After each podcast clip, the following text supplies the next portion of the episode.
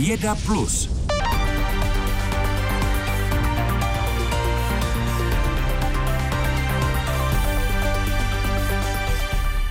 Zařízení na vyhledávání ztracených věcí, například peněženek nebo klíčů, jsou zneužitelná, a to zejména pro stalking nebo pro majetkovou trestnou činnost. Na tyto problémy, které se týkají technologií tzv. AirTagů, založených na technologiích RFID, upozorňují také čeští věci, kteří zároveň ve spolupráci se svými zahraničními kolegy nabídli výrobcům řešení situace. No a s dalšími podrobnostmi je ve studiu Plusu Petr Kološ. Dobrý den. Dobrý den. Můžeme si e, problém představit na nějakém příkladu. Jak opakovaně popsali reportéři hned několika zahraničních médií, jako například BBC, New York Times nebo Guardianu, a znají to také lidé z neziskovky Bílý kruh bezpečí, do peněženky, kabelky nebo do auta dostane oběť takzvaný AirTag, který je primárně určený k vyhledávání věcí. Je to nenápadné zařízení velikosti asi 10 koruny, zařízení je pasivní, nemá baterii, nic nezáří, ale umí odpovídat například na všechna ostatní zařízení Apple v okolí. A co je možná nejdůležitější, nejdůležitější, sama společnost Apple pak RFID vysílače ovládá, koordinuje je, e, informace schromažďuje a dotyčnou osobu je tak, nebo věc, je možné velmi přesně sledovat, což se dá snadno zneužít. AirTagy samozřejmě původně nebyly vyvinuté na sledování lidí, ale na hledání ztracených peněženek nebo klíčů. V úvodu jsme zmínili, že právě ČVUT nabídlo řešení situace. Petře, známe reakci dotčené firmy? Reakci přímo na návrh našich vědců neznáme. Když ale na problém upozorňovali američtí novináři, firma Apple, které se tento problém týká primárně, reagovala tím, že pro tyto případy zavedla speciální notifikace a zvuky, kterými budou mobily hlásit, že byly využity k lokalizaci. Podstata řešení, na kterém kromě ČVUT pracovali také vědci Imperial College London, University College Dublin a Monash University, univerzity. Podle Jakuba Marečka z katedry počítačů, počítačů ČVUT je zaměřená přímo na Apple, tedy na toho, kdo jako výrobce má k dispozici celou síť těch RFID čteček. Aby se eh, zamezilo zneužívání, měla by se technologie používat jen v důležitých případech to, co dokážeme regulovat jako Evropská komise nebo jako český stát, tak jsou použití těch sítí RFID čteček ve smyslu toho, jak například firma Apple používá síť zařízení Apple jako čtečky těch RFID tagů pasivních, ať už jsou to ty dodávané firmou Apple nebo případně dalších. Problém zneužívání AirTagů souvisí podle vědců s tím, že se v Apple při řešení tohoto úkolu soustředili jen na to, aby hledaný objekt byl lokalizován co nejpřesněji a co nejdřív a opomněli řadu dalších souvislostí s tím spojených, například zpracování údajů o poloze jednotlivých uživatelů iPhoneu, díky kterým je možná lokalizace ztraceného předmětu, případně osoby.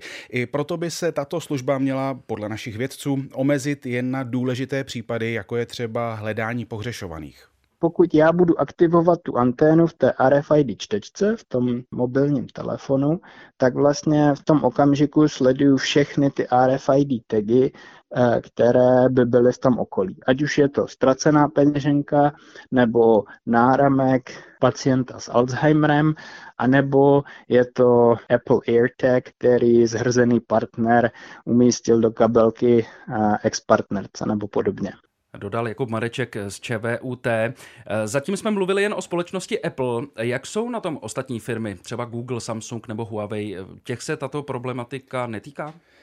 Podle dostupných informací zatím spíš ne, protože není známo, že by někdo další dělal to, co Apple. Ostatní výrobci totiž svá zařízení ještě nespojili do sítě, již prostřednictvím by se dali koordinovaně lokalizovat RFID tagy.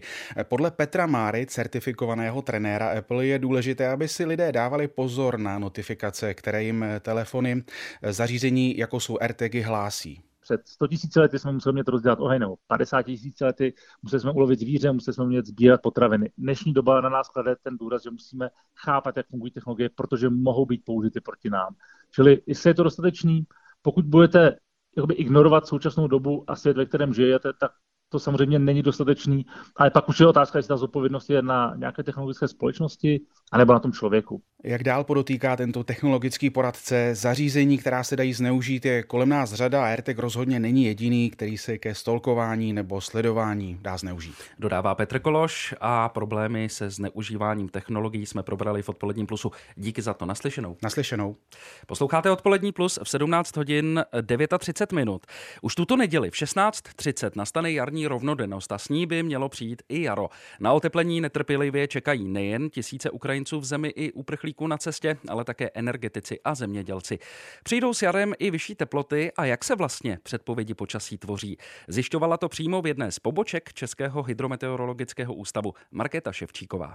Měříme především teplotu a vlhkost vzduchu, rychlost a směr větru, srážky, množství sněhu, přízemní teplotu a sluneční záření. Popisuje Eva Plášilová z pobočky Českého hydrometeorologického ústavu v Českých Budějovicích, jak začíná standardní den meteorologa. Jednotlivá měření jsou prováděna několikrát denně a je nutno je evidovat a porovnávat. Sledujeme ty naměřené hodnoty, jak ty současné, tak i z blízké minulosti a nejenom z té stanice, kde zrovna jsme, ale i ze světa. Máme k dispozici data vlastně z celého světa, protože jsou sdílená mezinárodně. Práce meteorologa ale nespočívá pouze v měřeních, ale i ve výpočtech. Sledujeme i výstupy matematických modelů, které pracují s fyzikou atmosféry. Těch modelů máme k dispozici několik a na základě toho potom vytváříme předpověď. Na každé meteorologické stanici se ale zabývají měřeními nejen z našich končin, ale také z okolních zemí, na východ i na západ od našich hranic. To je území, pro které počítá model Aladin a ten se zabývá střední Evropou a má poměrně vysoké rozlišení, přibližně 2x2 kilometry, takže už dobře dokáže zachytit ty jevy, které jsou dost lokální. Každé meteorologické pracoviště u nás je umístěno tak, aby poskytovalo velký výhled do krajiny i nad obzor, protože do tvorby předpovědi počasí výrazně vstupují nejen přístroje, ale i samotný člověk se svými smysly. Sleduje oblohu, proto máme ten dobrý výhled, abychom viděli na všechny strany, co se děje a co se chystá z dálky. Takže to chce i toho člověka, který má zkušenost třeba s danou synoptickou situací, s tím, jak se v tom kraji to počasí za takové situace chová. A zkušený meteorolog, jako je Eva Plášilová, například dokáže podle barvy oblohy a vzdálenosti a tvaru oblak poznat, jaké počasí by mohlo přijít. Když je takováhle krásná modrá obloha, pak je dost pravděpodobné, že počasí ovlivňuje tlaková výše. Teď konkrétně nás ovlivňuje tlaková výše, která má střed nad severovýchodní Evropou a tato situace vydrží ještě minimálně tak týden. Předpovídá meteoroložka Eva Plášilová. Její práce ale k celkové předpovědi počasí nestačí. Do celého procesu totiž výrazně vstupují i hydrologové, jako například její kolega hydrolog Tomáš Vlasák. My potřebujeme v prvé řadě vidět, kolik napršelo a i co se s tou vodou stalo, jestli se odpařila, jaká byla teplota, jestli je sníh, kolik sněhu odtaje. A to je počátek naší práce, která pak následně ty údaje od meteorologů zpracovává, přepočítává do množství vody, které pak měříme na našich stanicích kolem řek a kde se měří hladiny podzemních vod, což jsou vrty, které jsou umístěny v nížinách a v místech, kde jsou písky nebo štěrky. Hydrologové jsou rozděleni do dvou skupin. Jedni vyrážejí několikrát denně do terénu a zjišťují průtok vody. Jejich kolegové prognostici potom veškerá data počítačově zpracovávají. My počítáme, kolik vody teče aktuálně, ale kolik i poteče dnes odpoledne, zítra nebo i pozítří, což je vlastně ta hydrologická předpověď. A teprve společné výstupy meteorologů a hydrologů dávají dohromady ucelenou předpověď počasí. Ta je důležitá nejen pro nás občany, ale především pro spoustu profesí a oborů. Je možné dělat speciální předpovědi pro zemědělce. Předpovědi od nás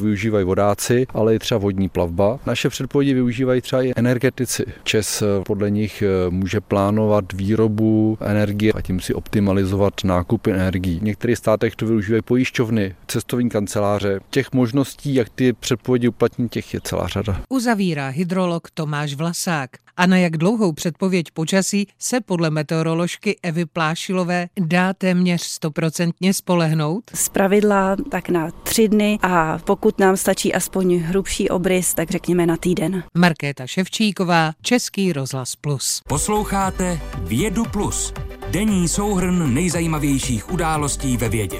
Každý všední den po půl šesté odpoledne na Plusu. Dnešek přinesl velké změny v opatřeních proti covidu. Zaměstnanci nemocnic ani návštěvy se už nemusí testovat na covid. S výjimkou zdravotnických zařízení a veřejné hromadné dopravy už také lidé v Česku mohli odložit respirátory a roušky. Včera přitom v Česku přibylo 2742 potvrzených případů covidu-19. Je to o 168 víc než před týdnem, přestože zájem o testování se snižuje. Naopak roste podíl nové subvarianty BA2. Podle státního zdravotního ústavu ústavu už v Česku tvoří téměř 37% pozitivních vzorků.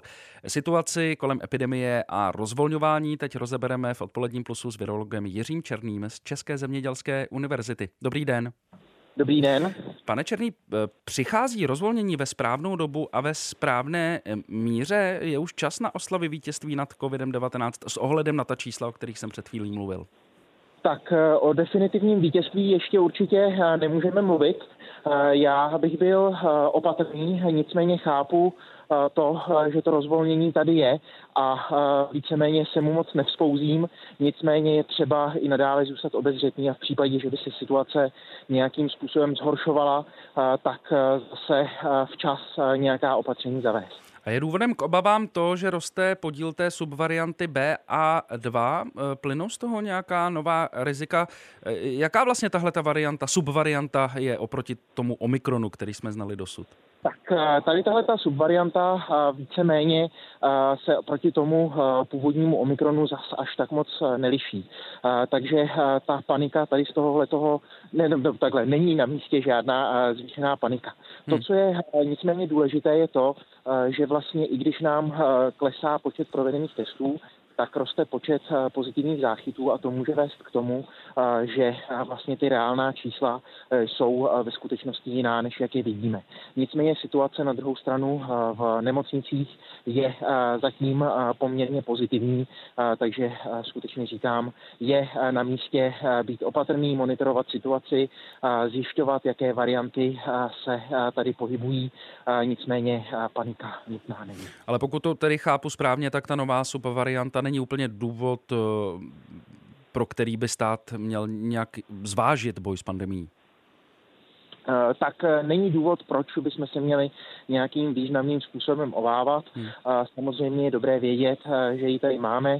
Je dobré vědět v případě, že by se sem dostala nějaká jiná varianta, která by se začala masivně šířit o této variantě a v případě, že by ta varianta byla virulentnější, to znamená nebezpečnější, tak potom ty opatření skutečně třeba i Může podle vás, pane Černý, eh, tu covidovou situaci u nás nějak ovlivnit příchod velké migrační vlny z Ukrajiny, která má podle dostupných informací malou proočkovanost? Tak eh, bohužel tady na tohle si budeme muset dávat velkou, eh, velký pozor. Určitě je nutné eh, všem těm uprchlíkům pomoci. Nicméně z minulosti víme, že třeba velká kumulace lidí na nějakém místě a ještě lidí, kteří můžou být třeba nějakým způsobem oslabeni z imunologického hlediska, ať už třeba špatnou výživou nebo stresem a podobně, tak může vést k významným problémům. Takže ano, v případě, že se tady bude větší množství uprchlíků vyskytovat, tak třeba by bylo z tohoto hlediska lepší nedávat je do nějakých stanových táborů, do nějakých tělocvičen a podobně, ale pokusit se je rozmístit do nějakých lepších prostor, kde třeba nebudou tak moc natěsná, natěsnání dohromady a podobně. Hejtmané a vláda na tom teď pracují a, a, a baví se o tom, jak by toto mělo vypadat s ubytováním uprchlíků z Ukrajiny, tak to budeme určitě sledovat. Když se vrátíme k samotnému rozvolnění, doporučil byste lidem, aby ty respirátory třeba ve vnitřních prostorách dál nosili, byť to není povinné, a nebo už eh, v tuto chvíli není k tomu důvod? Eh, tak eh, samozřejmě nosit respirátory je velmi vhodné, pokud se třeba vy sám cítíte nějakým způsobem nachlazený a tady to nemusí být pouze COVID. Z minulosti jsme vlastně viděli, že ty poměrně silná protikovidová opatření vlastně vedly k tomu, že se velmi snížila čísla lidí, kteří byli nakaženi chřipkou nebo některými jinými respiračními onemocněními. Takže tady tohle může pomoci a nelze to než doporučit. A kromě té subvarianty BA2, může se ještě vůbec objevit další neznámá varianta covidu třeba s výrazně horším průběhem nemoci? Eh, tak eh, nové varianty eh, se pravděpodobně budou objevovat kontinuálně. To, jestli budou nebezpečnější než ty současné, tak se říct nedá. My jsme tady zatím viděli, že každá nová varianta koronaviru, která se prosadila nějakým významným způsobem globálně, tak spíš než aby byla nebezpečnější, tak byla infekčnější než ta hmm. předchozí. Teď eh, v poslední době, eh, hlavně s nástupem Omikronu, jsme viděli, eh, že tedy i ty nové varianty a předtím už třeba s betou a s gamou, že ty nové varianty třeba i snáze překonávají vlastně tu získanou imunitní nebo získanou imunitu u jednotlivých lidí a podobně. Takže tady tohle je druhá cesta, kterou se ten virus může vydat. To, že by byl virulentnější, tak to není jeho cílem, protože on nás, ten virus, když to tak řeknu trošku antropomorficky, nechce zabít. On se v nás chce pouze pomnožit a přenést dál. Dodává virolog Jiří Černý z České zemědělské univerzity. Mluvili jsme o koronaviru v Česku. Eh, děkuji za váš čas. Hezký zbytek dne. Já vám také děkuji, naslánou. Tady je odpolední plus, konkrétně blok Věda plus. Čeští a ukrajinští vědci zkoumají stáří unikátních západo-ukrajinských dřevěných kostelíků. I když jejich práce zmrazila aktuální válka Ruska proti Ukrajině, data, která stihli pozbírat minulý rok, ukazují, že tyto dubové stavby mohou být i přes 500 let staré. A jak zjišťoval redaktor Ondřej Ševčík, stáří budovy věci datují na rok přesně díky počtu letokruhů. Dřevěné kostely pro jeho západní oblast Ukrajiny zkoumali čeští vědci spolu s muzejníky z Užhorodu a Ivano-Frankivsku. Jak pokračuje docent Michal Rybníček z Ústavu nauky o dřevě a dřevařských technologií Mendlovy univerzity v Brně, konkrétně se zaměřili na výzkum staveb z dubů a jasanů. Ten odběr probíhá pomocí presférova přírůstového nebozezu, takže my dojdeme k té konstrukci stavební a z těch jednotlivých stavebních prvků pomocí toho nebozezu odebereme vlastně jádrový і в který si potom uložíme eh, do dřevěné lišty, kam ten vzorek vlepíme a následně ho analyzujeme vlastně u nás už potom v Brně v dendrochronologické laboratoři. Která přesně určí počet letokruhů a tedy i přesné stáří dřeva použité na stavbu konstrukce. Staré dřevěné kostely jsou pro tuhle oblast natolik unikátní, že jich celkem osm na Ukrajině chrání i světové dědictví UNESCO. I když přímo je sice Češi neskoumají, obecně jsou jejich stavby velmi podobné. Se jedná o roubené celodřevěné kostely a v zásadě všechny ty kostely, které my jsme datovali, tak mají tři hlavní části a to je ten babinec, potom je ta hlavní loď toho kostela a potom je ten presbytář. A vlastně podobnou architekturu nebo skladbu mají všechny ty námi zkoumané kostely. Jak pokračuje jedna ze členek týmu, rodila Ukrajinka Irena Sochová z Ústavu výzkumu globální změny klimatu Akademie věd, vědci se zaměřili na dvě oblasti. Jde o nejzápadnější cíp Ukrajiny, Zakarpatskou oblast, která víceméně kopíruje někdejší podkarpatskou Rus a sousední oblast směrem na východ okolo města Ivano-Frankivsk. V té zakarpatské oblasti jsme odebírali eh, z osmi historických staveb, eh, z osmi kostelů, Přitom eh, teda sedm bylo dubových, a jeden byl jasanový. A v Ivano-Frankivské oblasti se nám podařilo odebrat vzorky ze tří zvonic a z jednoho kostela. Výsledky analyzovaných dubových vývrtů tak pomohly přesněji datovat tyhle stavby.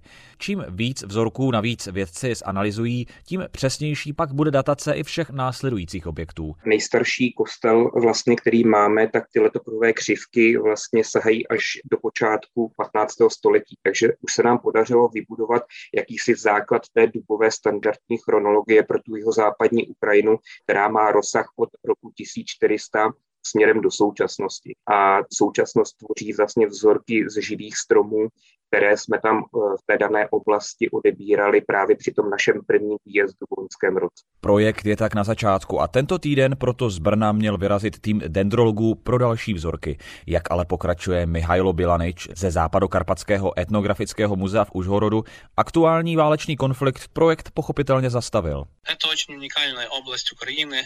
Ona очень богата na Náš kraj je rázovitý a bohatý historickými památkami. Bohu díky u nás se válka ještě neprojevuje tak silně jako v jiných oblastech, i když křídlaté rakety občas přiletejí i na Ivano-Frankivskou oblast. A to už je západ. V Žitomirské oblasti už jeden dřevěný kostelík zasáhli. Poškozeny byly už i další památky na celé Ukrajině. Náš projekt měl pokračovat celý březen. Doufáme, že se k němu někdy budeme moci vrátit. Říká Mihajlo Bilanič z Užhorodského muzea. Čeští vědci už mají dohromady data letokruhů dřevěných staveb z Česka nebo Slovenska. Kromě samotné datace je jejich dlouhodobým cílem i proměna stavební aktivity v minulosti. České republice jsme tuhle tu analýzu udělali na základě naší práce v posledních 20 letech, kde ta databáze dneska čítá nějakých téměř 8 tisíc datovaných konstrukcí. Takže na té Ukrajině jsme teprve v začátku nějakého takového výzkumu a nám především zatím jde o vybudování kvalitní dobové chronologie pro tuto oblast. Uzavírá docent Michal Rybníček s tím, že kvůli válce se ale v nejbližší době vědci plánují přesunout se svým výzkumem do Maďarska nebo Rumunska a ukrajinské jihozápadní oblasti mezi tím podporovat alespoň finančně. Ondřej Ševčík, Český rozhlas Plus. Posloucháte Vědu Plus. Ruské vojsko na Ukrajině znovu poškodilo elektrické vedení do bývalé jaderné elektrárny Černobyl. Oznámila to ukrajinská státní energetická společnost Ukrenergo. Stalo se to pravděpodobně krátce po tom, co energetici dodávky proudu do Černobylu obnovili. Není jasné, jestli areál bývalé elektrárny i tentokrát přišel o veškerou dodávanou elektřinu. Potřebují k chlazení použitého jaderného paliva. A kvůli situaci na Ukrajině ale nelze zprávu potvrdit z nezávislého zdroje. A přidám ještě poslední téma dnešního odpoledního plusu. K obraně Ukrajiny před ruskou vojenskou agresí už se podle agentury AP přidalo přes 20 tisíc dobrovolníků ze zahraničí. Přijíždějí také ze Spojených států, i když americká vláda své občany od cesty na Ukrajinu důrazně odrazuje. Zájem přidat se k jednotkám ukrajinské teritoriální obrany projevují každý den stovky Američanů. Často se vydávají do Washingtonu na ukrajinské velvyslanectví, které se proměnilo v náborové centrum. Natáčel tam s nimi náš americký zpravodaj zpravodaj. Padesátník David říká, že chce pomoct Ukrajině uhájit demokracii proti Rusku, které sto let dělá světu problémy. Právě za sebou zavřel dveře cihlového domu ukrajinské ambasády, kde u konzulárního okýnka provizorně umístili dva stoly, u kterých zapisují potenciální americké rekruty. Vyplnil jsem formulář a prokázal se dokumenty, že mám vojenskou kvalifikaci. Teď se mám hlásit v Polsku, takže jdu koupit letenku. Zatím jsem o tom nikomu neřekl, ale nemám děti ani manželku roku, takže jsem ideální kandidát a snad pomůžu dobré věci. David, stejně jako šest jeho blízkých příbuzných, je bývalým armádním důstojníkem. Do Washingtonu dorazil ze Severní Karolíny, na motorce kvůli tomu ujel 400 kilometrů. Ještě z větší dálky 7 hodin autem řídil kvůli přihlášce do ukrajinských legií třicátník Tucker. Musím si ještě promluvit s několika lidmi. Moje manželka z toho není moc nadšená. Ale jo, jsem rozhodnutý a jdu do toho. Berou lidi se zkušeností z bojových operací. Já nějakou mám. Jsou trochu vybíraví, ale v dobrém. Mnoho amerických zájemců Ukrajinci odmítají kvůli neskušenosti, věku, kriminální minulosti nebo protože je neumějí prověřit. Americké úřady nevidí tohle verbování rády. Podle vládních zdrojů agentury AP považují americké dobrovolníky v bojích na Ukrajině za bezpečnostní riziko. Trestné to ale pro Američany není, pokud nepozvedají zbraně v řadách nepřítele Spojených států. Ti, co míří na Ukrajinu, mají různé osobní motivace. Myslím, že je to důležité pro celý svět. Rusko ho destabilizuje. Já věřím ve svobodu, v americké ideály. Lidi by měli mít možnost žít si podle sebe a Ukrajinci dali jasně najevo, že to tak chtějí a já jim k tomu chci pomoct. Chci jim dopřát šanci na demokracii. Znám ten region, žil jsem tam a taky asi potřebuju trochu dobrodružství. Vyrůstal jsem ve Větnamu a když mi bylo pět, stříleli po mně a bombardovali mě komunisti. Takže je to pro mě osobní, ta touha jít Ukrajincům na pomoc. Musím vyrovnat skóre.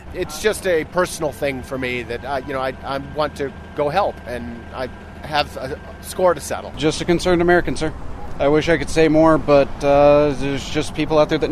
Já jsem jen znepokojený Američan, k Ukrajině žádné vazby nemám, ale žijí tam lidi, co potřebují pomoc a někdo to udělat musí. Ukrajina čelí útoku, ubližuje to spoustě nevinných, ty záběry mě nenechávají klidným a bez urážky, pokud jim nepomůžeme, tak Ukrajinci bojují prohranou bitvu proti světové velmoci. Pokud jim nikdo nepomůže, nakonec prohrají. Proto se hlásím. They will lose in the end if no one helps them. That's why I'm signing up. Říkají pro český rozhlas David a Tucker dva z tisíců Američanů, kteří chtějí odejít bojovat proti Putinovu Rusku na Ukrajinu. Země tuto možnost aktivně inzeruje a zájem je takový, že telefonicky se let kdy nedá dovolat. Také proto sem ke květinami obležené ukrajinské ambasádě proudí i z velké dálky zájemci osobně. Z Washingtonu Jan Kaliba, Český rozhlas.